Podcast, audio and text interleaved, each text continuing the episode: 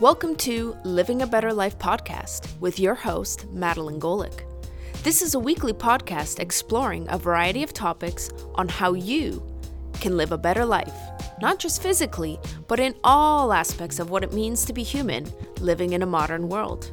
This podcast is for entertainment purposes only and should not replace professional or medical advice. This podcast is sponsored by Ecophysiotherapy, where their mission is to educate, empower, and rehabilitate you back to health.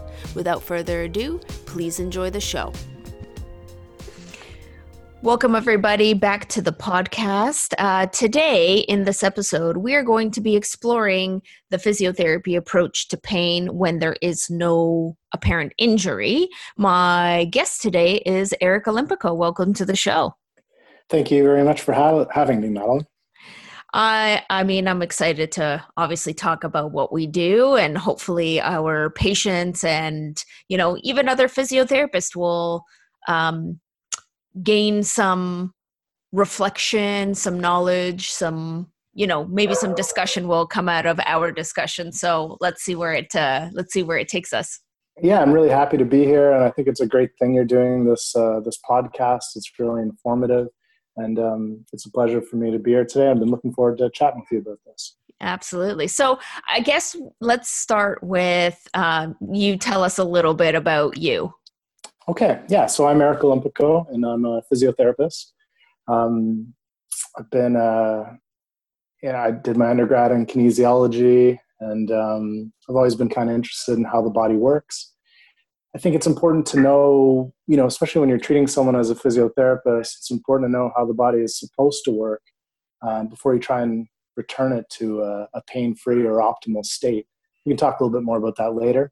Um, but understanding how the body works is really important. So I did my undergrad at Lake Lakehead University up in Thunder Bay, and uh, I studied kinesiology there. After that, I went on to do my Master's of Science at the Rice Neuromuscular Lab at Western University. Then for a few years, I worked as a strength and conditioning coach and personal trainer. Uh, that's when we met about 10 years ago um, when we were both going back to school for uh, our Master's of Science in Physiotherapy at McMaster. Yeah. Um, Madeline and I met at the Jiu Jitsu Club, and um, we just happened to both be going into this program that is, you know, a very small number of applicants get in, and we just kind of started chatting about that. I still remember that day. It was funny because I think you were talking to somebody else, and I was just kind of like do do do, kind of just sitting and listening in class, not really engaging. And I think you were saying something about like, yeah, I'm starting at McMaster Physiotherapy, and I was, and it was like, what? Physio McMaster? Who? I'm like yeah, you. Exactly. I was like you. Was come random. here. yeah, no, that was uh, yeah. Then we had a good chat, and uh, yeah, it's been uh, it's been great going through the whole experience of school with you, and uh, and now to see where you are now um, yeah, it's been really great. Yeah. So, um, sorry, go ahead. Oh, I was just gonna say, I can't believe like what what we started. Yeah, we started in 2000. It's 10 years. Yeah, it's been. We started in 2010. Wow. Yeah. So, so yeah, I've always been kind of interested in how the body works, and um, been studying it. I mean, when I started my undergrad, was in 2001. So for 20 years, I've been looking into um, how it works, and uh, we've been, uh, like you said at the beginning, we're going to talk today a little bit about how a patient or a person gets pain without a clear mechanism of injury. You know, there's something wrong with your shoulder, but you didn't fall on it. You didn't don't remember twisting it at the gym or something. And um, we've my partner Robert Nichols and I have uh, um, developed a course to assess this. And um, if people are interested, it's called Motor Assessment Protocols. And it's found at motorassessmentprotocols.com. Yeah, so we'll we'll definitely dive uh, deeper into some of the core theoretical parts, but we'll certainly try to also keep it to a language that if a if a client is listening or um, or somebody who's in pain is listening can understand um, as well what might be going on. Um, I guess I want to start with you know physiotherapy as a profession has been around for a long time. We've had, um, you know, we have some big people who have contributed a lot of techniques, um, and assessment skills over time for like manual orthopedic testing. And I'm just wondering, like in your research to develop this course, like what do you see has changed or what's different, you know, when you know from the beginning of you know assessment testing to where things are at right now? Yeah that's you know i think that's important and sometimes even to put the profession in a historical context um, you know physiotherapy would have been developed initially to help people you know coming out of war injuries right? If you had your leg um, if you lost your leg in a war and you needed to learn how to walk you'd go see the physiotherapist with parallel bars um, if you had a um, major surgery after war or um, a major trauma at work and you needed to relearn how to walk, the physiotherapist is the person where you would start your rehabilitation process. Now, we still do that as a profession, but the, the profession has also evolved over the last 60 years um, to the point where you know th- th- those aren't the only types of injuries that we're dealing with um, we're seeing more chronic problems. We're seeing people are living longer. People are living with more problems. Um, and uh, sometimes these problems don't have a clear reason for existence. A lot of times they do. patient remembers a you know twisting their ankle or something along those lines. But a lot of times, so, you know, I'd say 95% of the time, person comes into my office, uh, they have pain somewhere and they don't have a good understanding of why they have that pain. Um, you know, at the same time, you know, our, our patients' needs are evolving. Um, there's more demands for sport performance. There's more demands for uh, athletic performance in athletes, but also in the general population. We treat a lot of strength athletes like powerlifters who are training into their 40s, 50s, and 60s. And um, these people have uh, problems that aren't going to be solved by, especially when it comes to performance issue, by increasing their general health or strength. They have a very specific problem that's preventing them from performing at that highest level. And uh, I feel like as a physiotherapist, my job is to help them understand what that problem is and then take steps to, to manage it. Um, but this is a little bit more specific um, and it's a little bit more difficult to to kind of conceptualize rather than recovery from like a wound. Right, right. Um, so you know, you know these changes and the, the, demands that our patients are asking for uh, in terms of uh, helping them with their their pain and their problems. Um, these need to be reflected in our approach to uh, assessment and our approach to um, application of, of therapeutic techniques. And um, in some ways we, we struggle as a profession to, to meet these needs, especially if we're locked in the uh, um, treatment of an acute injury type of uh, problem or model. So what does that okay, so let's let's talk about what an acute model looks like. Um, in sure. ge- in general terms like you know, we're pretty you know, we're pretty good at you know, acute models right? Sure, it's yeah. easy to explain. Okay, you fe- you know you fell down, you reached out your arm uh, to land, and you fractured your wrist, and like this is what we need to do to get you better. Yeah, exactly. And you know, it's um, you know, in some ways that's easy. It's not necessarily easy. It comes with understanding the patient and all, all the problems that they might have, their life, their goals. Um, but to manage the condition itself is fairly clear and there's systematic protocols for that. So if you have a foosh injury like you fell on your outstretched arm uh, and let's say you broke your wrist and you had a surgery well you know at first you're going to put some ice on it you know with precautions. You're going to examine the, the wrist itself see what's broken see if it needs a cast um, and then after surgery you might be doing gentle return to range of motion, slowly increasing the strength over time. Um, this is uh, appropriate and uh, effective physiotherapy. And you want your physiotherapist to know how to manage that problem. Um, there's a lot of clear research and um, literature that's going to help that physiotherapist to manage that clear problem. Yeah. Um, now, if you're if you have chronic pain in your wrist every time you bench press and it doesn't bother you at any other time, it's going to be a very different management uh, and a very very uh, um, a, a slightly different assessment than um, you would do with a, uh, as you than you would do with a known a known fall line. You know.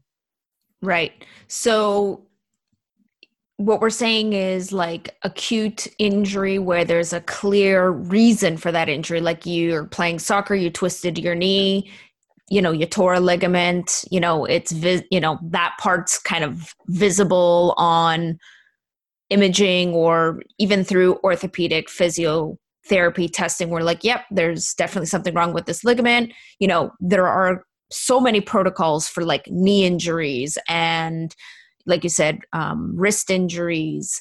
Um, I'm trying to think, you know, even shoulder repair surgeries. Sure, all sure, of those exactly. things have predetermined sort of protocols with lot, you know, with evidence to support specific management and assessment techniques. And you know, those are fairly, you know, similarly like if you're walking and and you, you know, fell down and bumped your hip you know? Like we know that there's a direct trauma and we can assess that accordingly to try to determine what you know what has been traumatized and then treat it accordingly.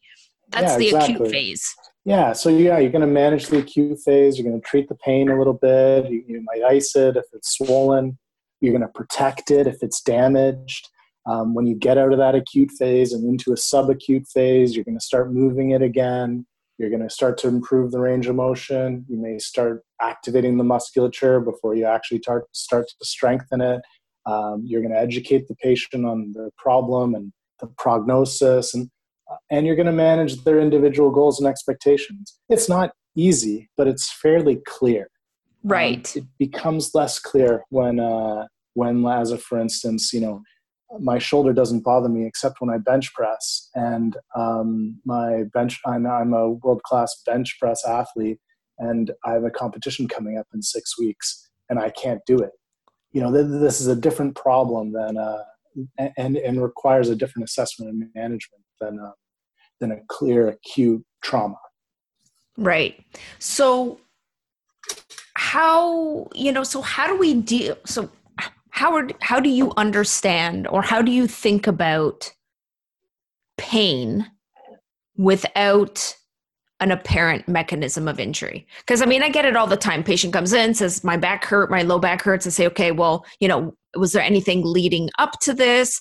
Um, you know do you recall the moment that you felt it? Like were you doing something? You know and they're just like no it just hurts like i just woke up and it started hurting and i'm like okay you know it makes it yeah. a little bit you know makes now, it trickier yeah now it's a little bit more challenging now it's like okay uh, you know i have to ask different types of questions i have to start thinking about what is a contributing factor mm-hmm. to the mm-hmm. development of of this yes. issue yes Yes. So, I mean, the um, I think that's a re- it's a really important question, and um, and you know, our, our profession is seeing more and more of this.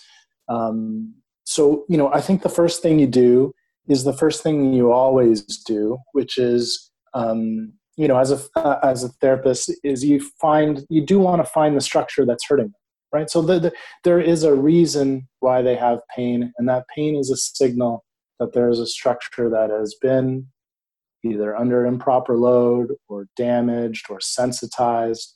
Um, I, I, would say, you know, nine times, 9.9 times out of 10, you do want to identify this is the thing that's hurting you because it will help with your understanding and it'll help with your patient's understanding and it will help with the prognosis. So if it is your back that's hurt, if a patient's back is hurting, you do want to identify okay, is this pain coming from a jammed facet joint? Is this pain coming from strained activation of the muscles? Is this pain coming from, um, you know, the sacroiliac joint or, or the muscles in the glutes?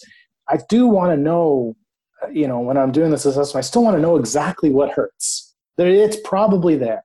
Now, the tricky thing is, and this is what this is one of the biggest things we talk about in the course is sometimes that pain is referred, and um, referred pain is tricky. It doesn't always give you a reason why it's there. And if you assess an area and um, the patient says it hurts here, for instance, they point to their deltoid or they point to their shoulder and they say, it hurts right here, and you do your physical exam, and the point that hurts is not producing pain on your physical exam, that pain is referred. It is coming from somewhere else. And then it becomes your job to find where the referral is from. So that pain that the patient is feeling, it is an error in perception. They feel like the pain is in their shoulder. They point to their shoulder. They might rub their shoulder. But when you do your physical orthopedic exam, you get your hands on there, you watch it move, and you can't elicit pain by testing the muscle that they're pointing to, you know that you've got a referred pain, and then you got to go looking. Where are you going to go looking? Where are we going to go looking? where, where, where do you, where do you, like, so how do you, you know, how do you, how do you conceptually think through that yeah. like where okay. where where are you thinking next okay it's it's not in the muscle yeah, it's not in yeah. that particular joint near the muscle or a ligament structure like like the pain is not in the shoulder okay so the sure, pain, sure. patient experiences pain in the shoulder but you can't reproduce the pain through a shoulder assessment what do you do exactly, next exactly exactly yeah so so the um you know and, and as a you know, uh, patients listening to this m- might be able to, uh, um, you know, sort of have had similar experiences. When I talk to therapists, there's this is a question that um, that everybody that everybody gets is, um, you know, if, if a patient comes in and they point to their deltoid, nine times out of ten, there's nothing wrong with that deltoid. Uh, I'd say I'd say almost ten times out of ten, there's there's nothing wrong with that deltoid. So what we do is we apply a model of, of thought um, to uh, to assess the ref- to assess referred pain. So we we use some testing, some tip just standard orthopedic testing to rule in or rule out the deltoid as the source of their pain. If we rule it out, then I go looking, and I go looking in a model. So so what I do is I ask um, I ask first, is this coming centrally? For, is this coming from the neck? And I'm going to do a series of tests to see if I can invoke pain into the deltoid or uh, a proxy um, to see if this is coming from the neck. So, one, I'm going to start the neck. Then I'm going to ask, is there a problem uh, with any of the descending nerves that uh, supply the deltoid? So I might do some tests that assess around the axillary nerve or the suprascapular nerve. So I want to know first, is it coming from the neck? Two, I want to know, is it is this pain that is not in the deltoid coming from the nerves that supply the shoulder? Or three, um, is it another muscle in the complex? So a weird sort of um, phenomenon, I guess you could call it, is um, if you have pain in your in your deltoid, um, it's either going to be coming from the neck the nerve that supplies uh, one of the muscles in your deltoid or, or rotator cuff. Or if it's not the deltoid, it can be another muscle in the same myotome. And uh, this is a this is a concept that um, that Cyriax put out, who's like the father of orthopedic medicine. Um, he says that uh, if you've eliminated these other possibilities, what you're feeling is um, another muscle in the same myotome. What's a myotome? So muscles are supplied by different segments in the neck. For instance, you've got seven vertebrae in your neck. Uh, at the fifth one, that's the one that, that supplies your, your shoulder. And um, we might look to the C5 vertebrae to see if there's a pinched nerve there. If it's not pinched there, and um, the nerve that supplies the deltoid is fine, a lot of times you can be feeling damage in a muscle that is supplied by that same nerve. Now, this is a kind of a tricky concept, but um, whenever you, you, will know this as a therapist, and listeners may know this uh, uh, if any therapists are listening. When someone has a supraspinatus tear, which is a delicate little rotator cuff muscle, they almost never point to their supraspinatus. if it's if it's got a partial tear in it, they might point to its tendinous attachment, which is kind of at the top of the shoulder But a lot of times they're going to rub their arm. They're going to say, I got this deep ache. It's deep in my shoulder. And that is, again, an error in perception. They've got a problem with a rotator cuff muscle, which is high in the shoulder, but it's being felt. And the more severe it is, the more, the more further down they're going to feel it. Um, so, for instance, uh, a supraspinatus, which is a C5 muscle problem, you're going to feel it in your deltoid muscle. If it goes further down your arm into the C6, the area that the next vertebrae is supplied by, um, you're going to feel that's often your infraspinatus. And they'll feel that sometimes all the way down to their wrist. Weird, eh? yeah, wow.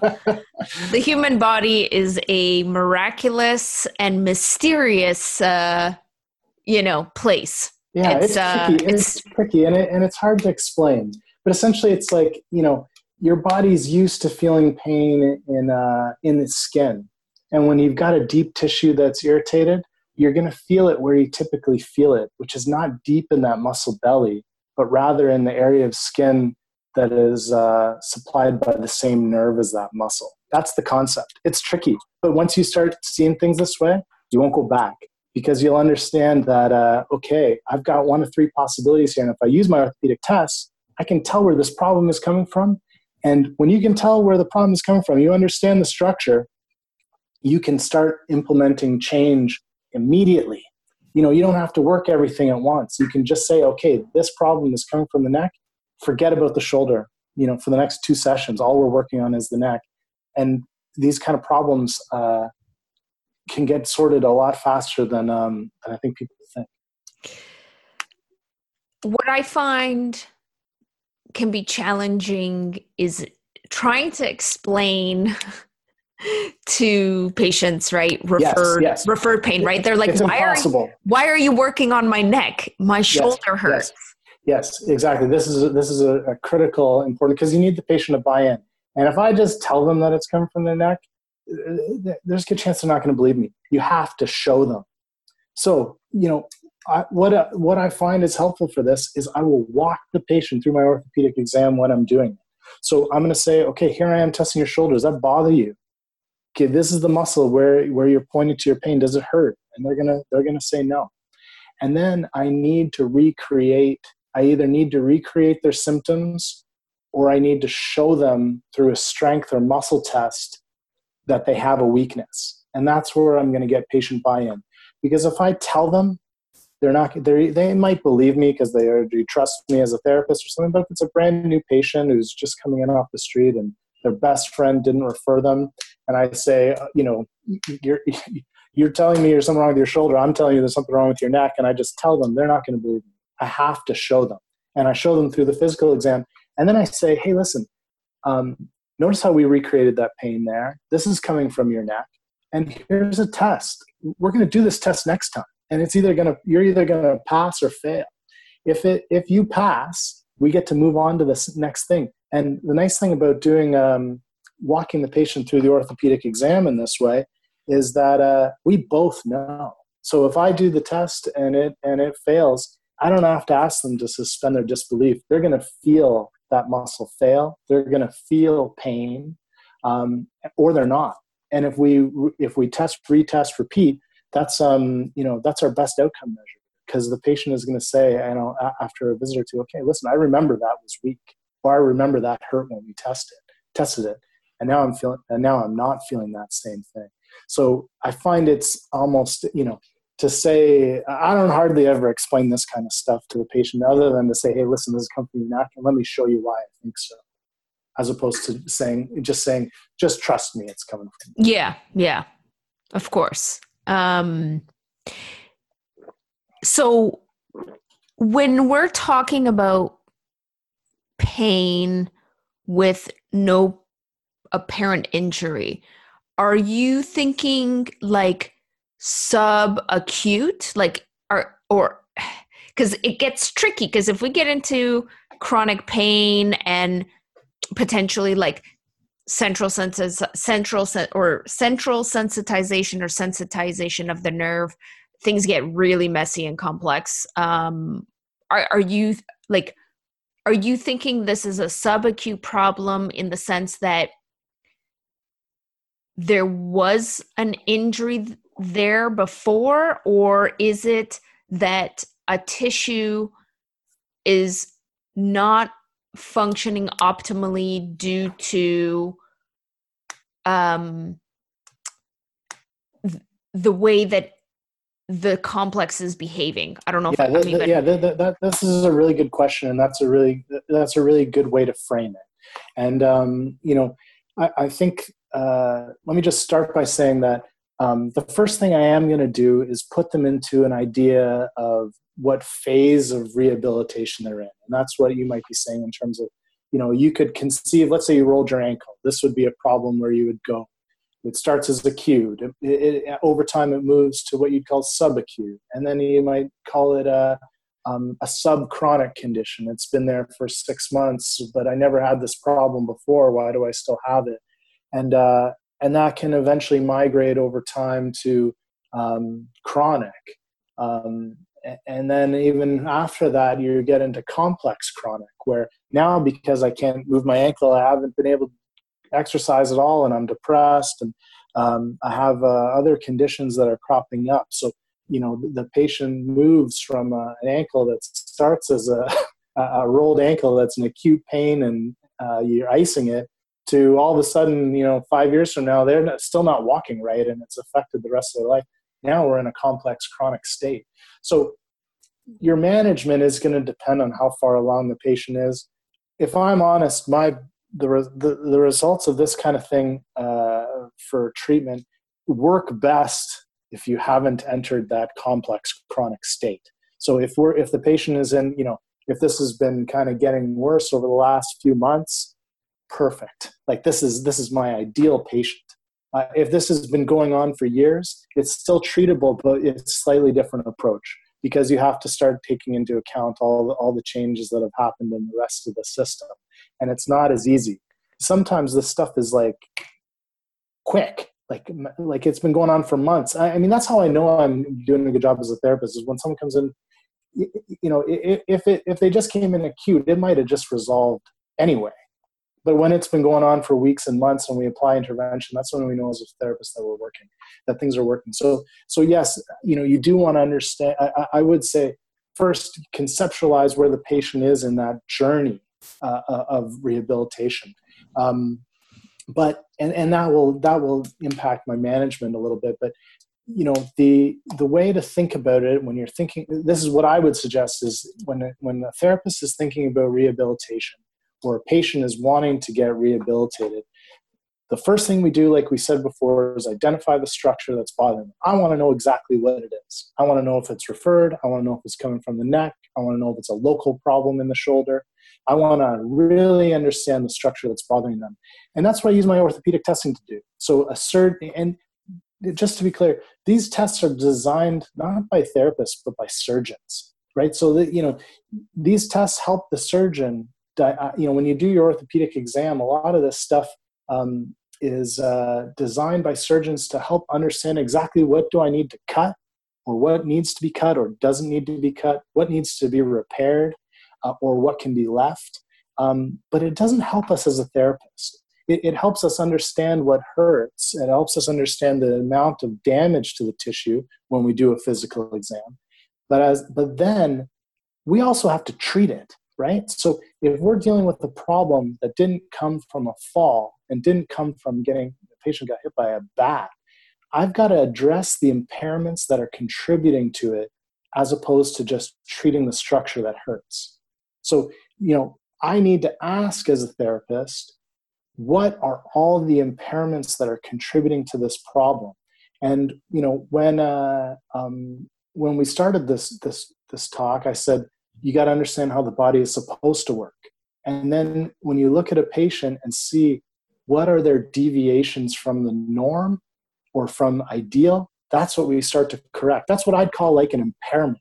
So let's say, you know, and some of this is just too theoretical, but let, us say, um, let's just say uh, I go through an impairment hierarchy. So first thing I want to know is, is there a pinched nerve? Okay, is this problem coming from pinched nerve? Because if it is, that's the first thing I got to manage. It's going to be really hard to treat a lot of these other uh, impairments, if, if the nerve that's supplying the area is pinched, you got to unpinch the nerve first, or you got to teach the patient how to protect it, right? So that's kind of step one. Then I want to know what other impairments. So is there a strength impairment? What's what's weak? Strengthen it. Is there a range of motion impairment? Manage that. It might be increased. It, it might not be at this point. Um, then I want to know is there a motor pattern problem? So I want to know is this person moving ideally, right? So if uh, someone throws their um, their back out um, playing golf and all of their rotation is coming from their spine, there's nothing I can do as a therapist until we have them stop torquing their spine. They gotta, that's their impairment, right? So if I'm looking to, I still need to do physiotherapy and, uh, you know, I might, I might ice it, I, I might protect it, I might do all the stuff that a typical um, acute trauma might indicate. But if I really want to get rid of their problem, I need to understand the impairments. And we put that in a hierarchical list. Nerve root, is there a nerve problem? Is there a muscular strength issue? Is there a movement form problem? And I like to do it in that order. So we correct, you know, and these are whole, whole discussions in themselves. How do you correct these issues? Uh, but if the problem isn't that they're weak, why am I strengthening? You know, I, I treat a lot of huge power lifters. These men and women, they can lift, you know, 700 pounds uh, deadlifts.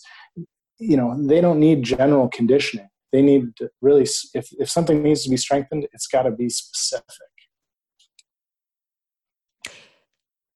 Totally. Um, question. Okay, so we were talking about the power lifter who's trying to bench press and has pain in their deltoid, right? Sure. That's not allowing them to do the bench press.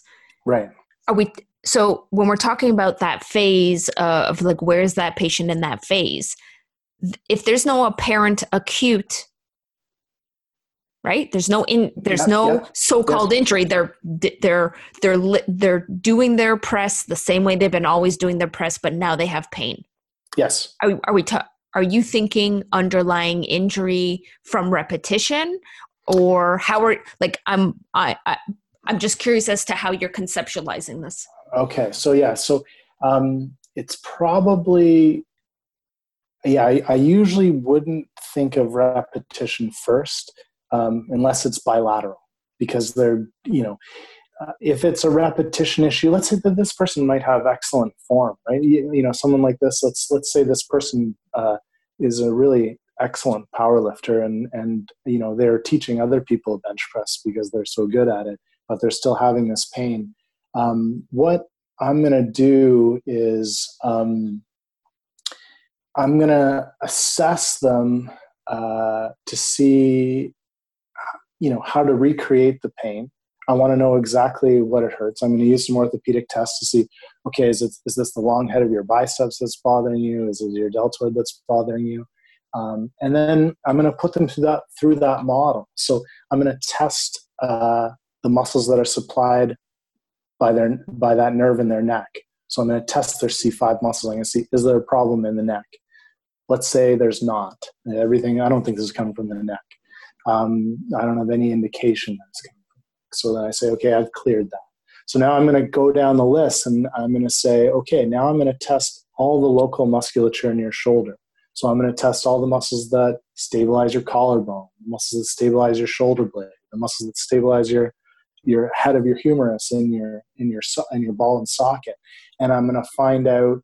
Um, and and those tests are going to give me one of four possibilities the muscle that I test is either going to be strong and pain free, there's nothing wrong with it. It's going to be strong and painful, there's something wrong with that muscle.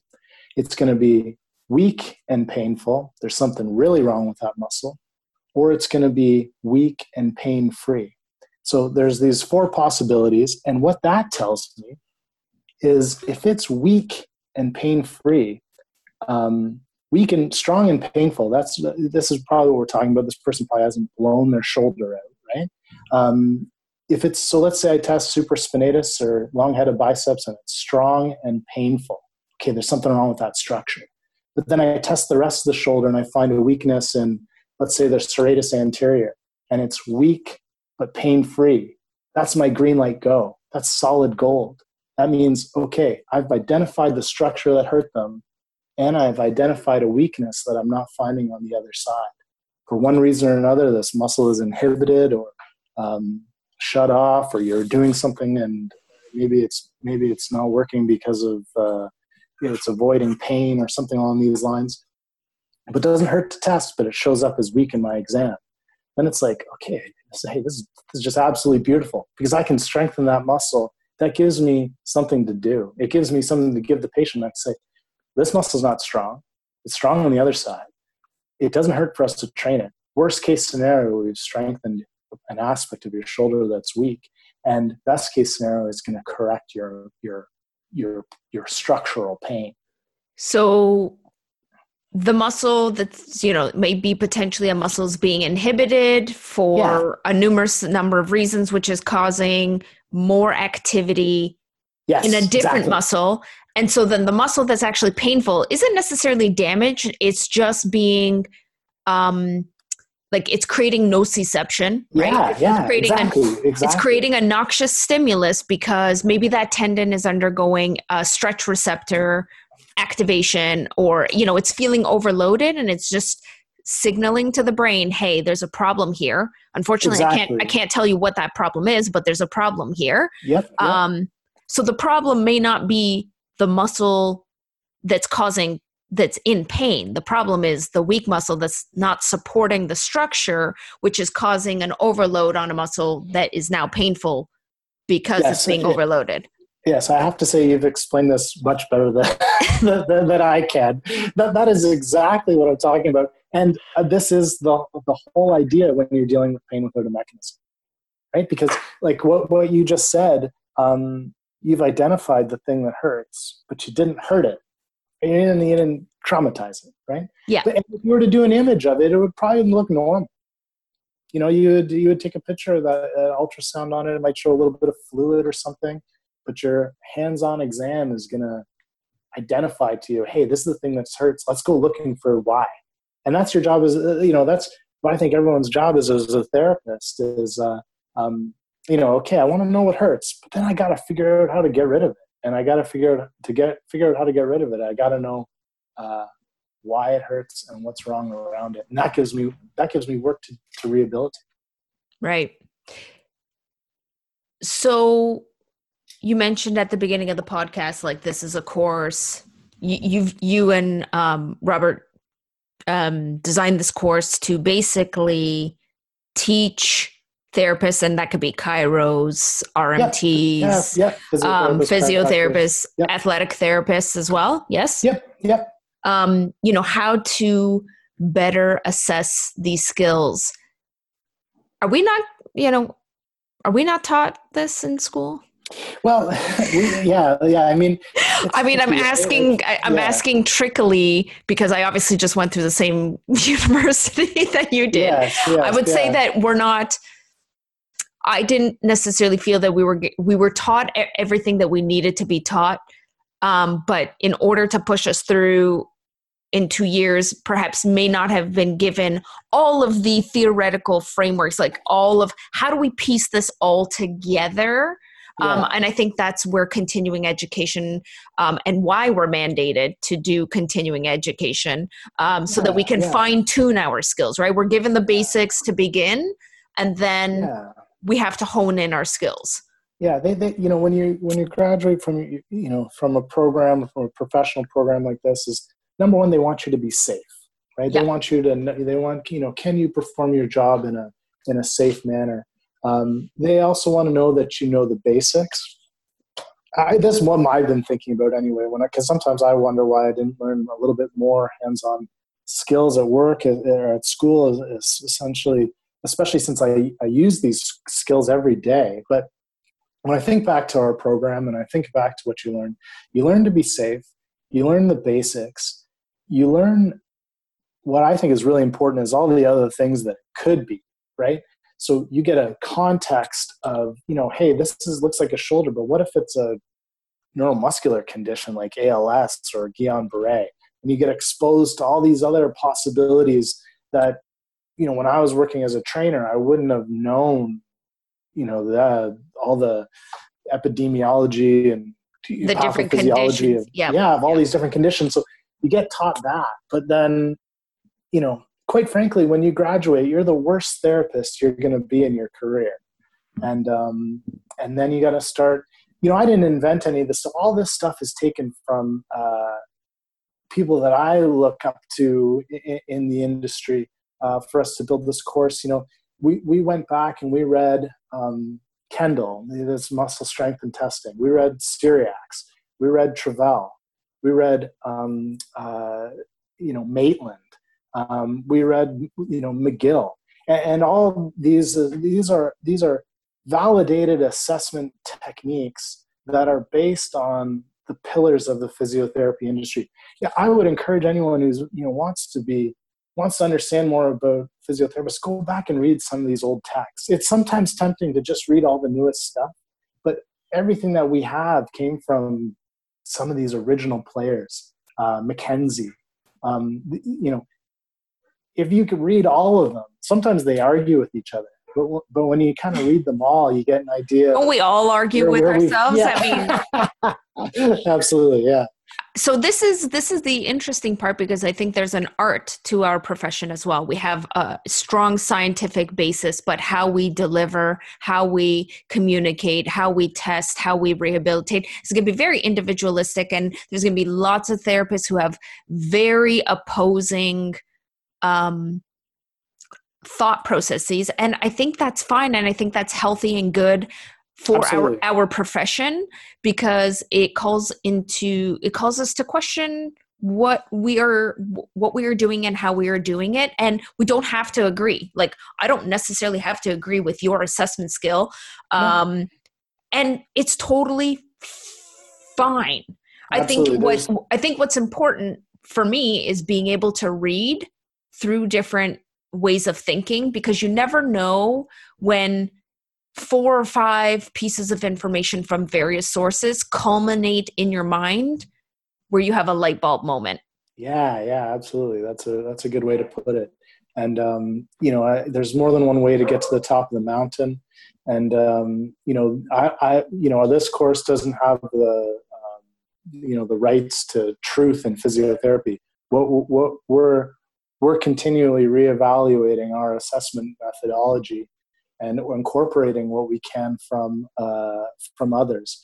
There's going to be someone else who can get just as good or you know results as I can um, using a different assessment technique, and and I would uh, um, and I would hope to learn from them also. You know. Yeah, I think a lot of it. You know, yeah, okay, we come out of school and we have what we have and we get out there we start helping people um, you know we run into roadblocks and i would argue that the roadblocks we run into is what forces us to then research right? I mean while mcmaster's all you know we're very much research and evidence based and like self learning um, you know we go out there and we start looking for answers right? If we weren't able to get to hit a target it makes us a better therapist because you know when you're actively seeking out answers to questions you don't have answers to that's what allows us to become better at our skills. Yeah absolutely. Right? you know, like you can only learn so much at one time right? And like you know you and i i remember like there were days i cried. You know the information was just so overwhelming I still cry. Yeah. I mean, I still cry. Let's let's let's right? be honest. Yeah, but but yeah, I mean, you know, it's it's kind of one step at a time, and and that's a good way to, to frame it. Um, you know, you're uh, you know you're always uh, sort of looking for improvement, and one of the things that's tricky in this job, and, and I think it's a really um, it makes it challenging is I don't see the same condition present the same way ever so, you know, if someone's got a pinched nerve in their back, um, let's say they got a pinched nerve at their L5, they got an L5 bulging disc, that person does not present exactly the same ever, right? So it becomes tricky as, you know, you need systems of assessment to lead you to that because it's not like uh, a rash where, you know, there's a rash on your skin and it almost always looks the same when it's impetigo and it almost always looks the same when it's a um, uh, ringworm. Ringworm. Let's just bring up jujitsu athletes. yeah. uh, but the you know when, when you've got a condition because of that person the way they're managing their, their the way they're managing themselves and the way their body adapts to the problem, it always presents different. It can present different in every person, and it's one of those problems I think in our industry is why you know people will ask why you might go to two therapists and have two different diagnoses. And my response would be a lot of the times these conditions don't present the exact same every time. Right. Exactly. Okay. So let's chat a little bit more about the course specifically. Can you talk about like what does your course look like? What yeah, are some sure. like what That's are the great. objectives yeah. yeah. Yeah. So so first of all i mean this all like i don't even know if i've done a great job explaining today but the idea is um, first of all, I want the learner to understand uh, how pain refers, how to distinguish between local and referred pain. You need tests for that. And so our course helps uh, um, if you you know if you want to broaden your understanding of referred pain. Um, this is going to give you a system of assessment to do that. So so first, so one of the things it's going to do is help you understand how pain refers uh, and give you a system to assess and assess. And then secondly, we're going to give you a system to um, assess. Uh, you know, not only the you know, we're going to teach some manual muscle testing skills that'll help you understand um, you know what structure is uh, is damaged and we're also going to give you a system to um, rehabilitate anything that's weak so, you know, a learner is coming into our program is going to get a good understanding of referred pain. They're going to get a good understanding of um, uh, of how to do an assessment to see if something is coming from the neck. First of all, like, can you distinguish if this problem is in in the shoulder or in the neck? We'll give you tools in order to do that. Um, and then, uh, and then we're going to talk about um, uh, broadening the assessment to, um, you know, sort of the whole the whole kind of upper extremity. So, uh, we're going to be teaching hands-on assessment skills um, that will help the uh, the learner understand the impairments that are contributing to the patient's pain, and therefore um, I- exactly what needs to be treated in order to get rid of it. Right. So if I remember correctly from sampling your course, right, we're talking about learning assessment skills for nerve root, right? So yep. like is it coming from the neck? Right? Yep. Then we're looking at okay, if it's not coming from the nerve root, is it coming from a peripheral nerve? Correct. Yeah, that's right. Yeah. And if it's not coming from a peripheral nerve, what muscle is it coming from? Yeah. And yeah. so you're providing a systematic, uh, a, a systematic way of assessing to rule in, rule out which of those three structures is contributing to the impairment. And then you once you've dis- determined the structure you're looking at the impairments okay? Which would be like range of motion strength um, and uh, motor um, yeah pattern yeah. motor patterns yeah, well, yeah well once again you've explained it better than me. That's okay so i'm going to say that in the process of my business coaching program i have come to discover that my unique ability is exactly this. I can for whatever reason, I just take that information, I it jumbles around in there. It takes me a little bit of time, but it jumbles around, and then I try to spit it out. Yeah, no, that's uh, the simplest way. Yeah, um, no, that's good. I mean, that's a great skill. Uh, I think mine is to just dance around it and make a cloudy uh, picture even cloudier. but but you know what? You know the way um, you know. So watching when you when you test ran your course, watching you be able to move through this systematic system, I was in awe of oh, thank you. just how you are able to test, how you handle the the patient when you're testing, um, just the confidence and the ease of of transitioning from you know peripheral uh, from nerve root to peripheral to muscle like and then just the way that you think about it like leaves me in awe. I mean i don't necessarily dive into the orthopedic realm so specifically being pelvic floor um, but i certainly appreciate your attention to the detail and trying to become as specific as possible to target the impairment right from the get-go Thanks. that's thanks. why yeah.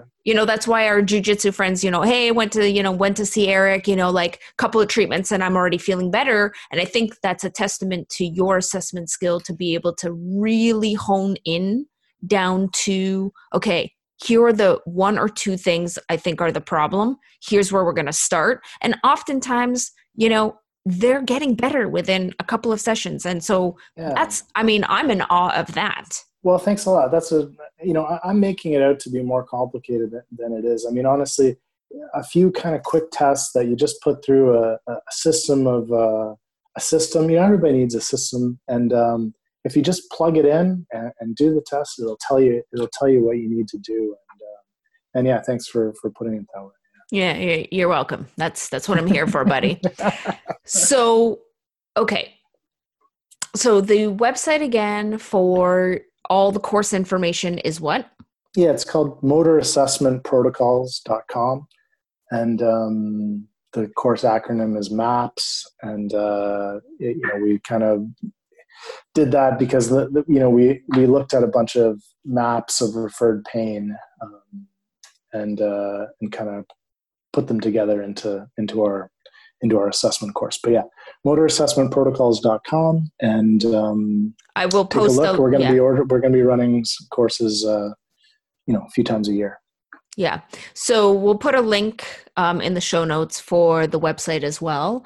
Um, thoughts about when you may be running the first course or well, Yeah, not the so first okay you haven't run you've run it already a couple times so Yeah, we've Oh. run it a few times. Yeah. Um, we're uh, running it for the first time in Ontario in uh, at the end of June.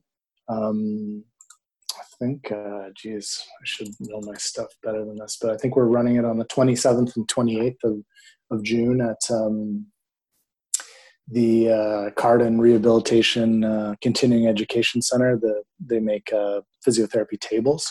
Um, so we're at their clinic as of now. I mean, we're in the midst of a, a pandemic. Um, so here's where the possible. elephant this is where the elephant comes into the room um, that's right. so yeah. So uh, yeah, I mean, we're in the midst of a pandemic here. I mean, at this point, the course is on. It is possible that we try and find a way to do it remotely. That was actually a suggestion that uh, that Madeline had before. Uh, you know, we started chatting on this um, uh, on this on your program. Um, so that is a possibility. We we may end up running it remotely. You know, the gold standard, uh, in my opinion, of physiotherapy uh, assessment and rehabilitation must be hands-on. Just like you can't really a doctor can't really do a great job of diagnosing you over the phone and you may have greater or lesser uh, success depending on your condition. The gold standard of physiotherapy is uh, hands-on assessment and, uh, and rehabilitation. I don't think there's any way to um, you know there, there's any way to totally mimic that. However the silver standard may be um, doing things online and, uh, uh, and assessing through what you can visually and what you can get the patient to uh, to do. test So test on themselves um I- there is I- a way to do that. yeah. Yeah. Yeah, absolutely. And I mean, like we're in the midst of a pandemic and our profession is, you know, and not just only ours, but I think any, you know, healthcare profession that does hands-on and works with patients, you know, face to face is is is having to shift their um their model their approach their mindset right Yeah. and absolutely. um you know i agree there's definitely something about a hands-on physical assessment that is that cannot be reproduced virtually yeah. right but having said that i agree with you that the silver right the Mhm. silver standard um you know we're in the midst of a pandemic the bottom line is is you know people are in pain right and we as physiotherapists we do have things to offer Yeah. our clients to be working on to manage their pain to get moving in a safe way um you know w- of course some things around prognosis like it you know if it's a it's a if it's a dead um uh, power lifter i was going to say a d- dead weightlifter uh, power lifter you know, if they are in a competition, which likely in the midst of a pandemic they are not, um, but hypothetically, if they had to get, you know, to a competition and you weren't able to assess them physically, it would be very like we wouldn't be able to say, yeah, you're going to be good to go in 6 weeks without actually testing it. But I think in the midst of a pandemic if we're talking about, you know, I've developed a shoulder pain, I went to lift something up. My back hurts, like what are the man what are the acute and subacute, you know, like management strategies that people can be doing at home until we can get them back in the clinic right? Like we yeah. don't people can be doing things to manage their pain yeah. you do it yeah you do what you can uh, with what you have in the time that you're in right? So i mean as physiotherapists right now it's kind of a, a tricky time and it's so hard for so many other people i mean just you know uh, a shout out to all the other healthcare workers on the front line right now i mean as physiotherapists you know we're we're so fortunate that we've got all these doctors and nurses that are interacting with um, with people who are uh, infected and, and helping them with life saving procedures. And yeah. you know, our, our job as physiotherapists right now, with the exception of maybe a, a respiratory physiotherapist, is um, is at this time to just support our community and our patients in the best way that we can. That may be um, doing, you know, some assessment work online to help uh, keep people out of their doctor's office, right? Yeah. Kind of keep them at home. Well, we want to keep them out of the hospitals, right? Exactly, like, exactly. So maybe that's our role right now. Um, and uh, you know, we've just got to do what we can to um, right because we're trained. Listen to the yeah. we're trained in screening red flags. Like yep. you know, we can screen the red flags. We can determine, okay, is this really one hundred? Like pain is pain. Pain can be so excruciatingly painful that you feel like I have to go to the hospital um mm-hmm. let you know but i still think that there's a responsibility for us to screen and help those people who are experiencing those types of pain to help them understand you know okay this is definitely emergency. This is what you can do to manage this current situation like where you're weighing out risks and benefits. Yeah, and so exactly. we as we as physiotherapists you know that's our that's definitely our job. And we certainly don't want to be overwhelming our physician offices because like there are people who have like life threatening other conditions that may not even be related to the virus that need to get in to see the you know the doctor. And here's where we can step up um, as physios. And you know and this is just a message to our patients as well like we can do a lot of things virtually for you. Mm-hmm. yeah. right? And we're going to do what we can. And uh, uh, you know so you know that's that, that's right. I mean we just gotta sort of i mean this thing is evolving so fast it's only been a week. And um, you know where we've sort of been off work but uh, you know we just got to do what we can with what we have and uh, do what we can in the direction of um, of the you know very qualified healthcare professionals who are doing their best to manage this problem. In some ways, that means staying out of their way. In some ways, that may mean helping to offload. People are still going to have all the problems that they had, you know, before the, this pandemic. Um, so if there's any way that we can kind of help manage it from a remote location, I mean, maybe that's the best way to do it for now. You know, I think um, I think we're going to see what happens. Um, but I think it's important for patients to know that there is a lot we can do virtually. Yeah. Yeah. Right? Yeah. It yeah, may not absolutely. be the absolute gold, but yeah. silver. let me tell you, like we yeah. We want you to be able to walk out of your house when we're ready to open up up open up the doors versus, you know, coming out in crippling pain where it's going to yeah, take exactly. longer for us to help you rehabilitate. There are yeah. so many things we can do to help you get better. I yeah. really, I really, really, truly believe that there are that you can gain so much benefit from telemedicine and then it'll make it so much easier for us and for you when you come into the clinic for treatment yeah absolutely. let us you know absolutely. let us help you i know it's not the ideal i know you want to come in and see us yeah. But for health and safety purposes, I think if your physiotherapist is offering telemedicine, you know, please take them up on it.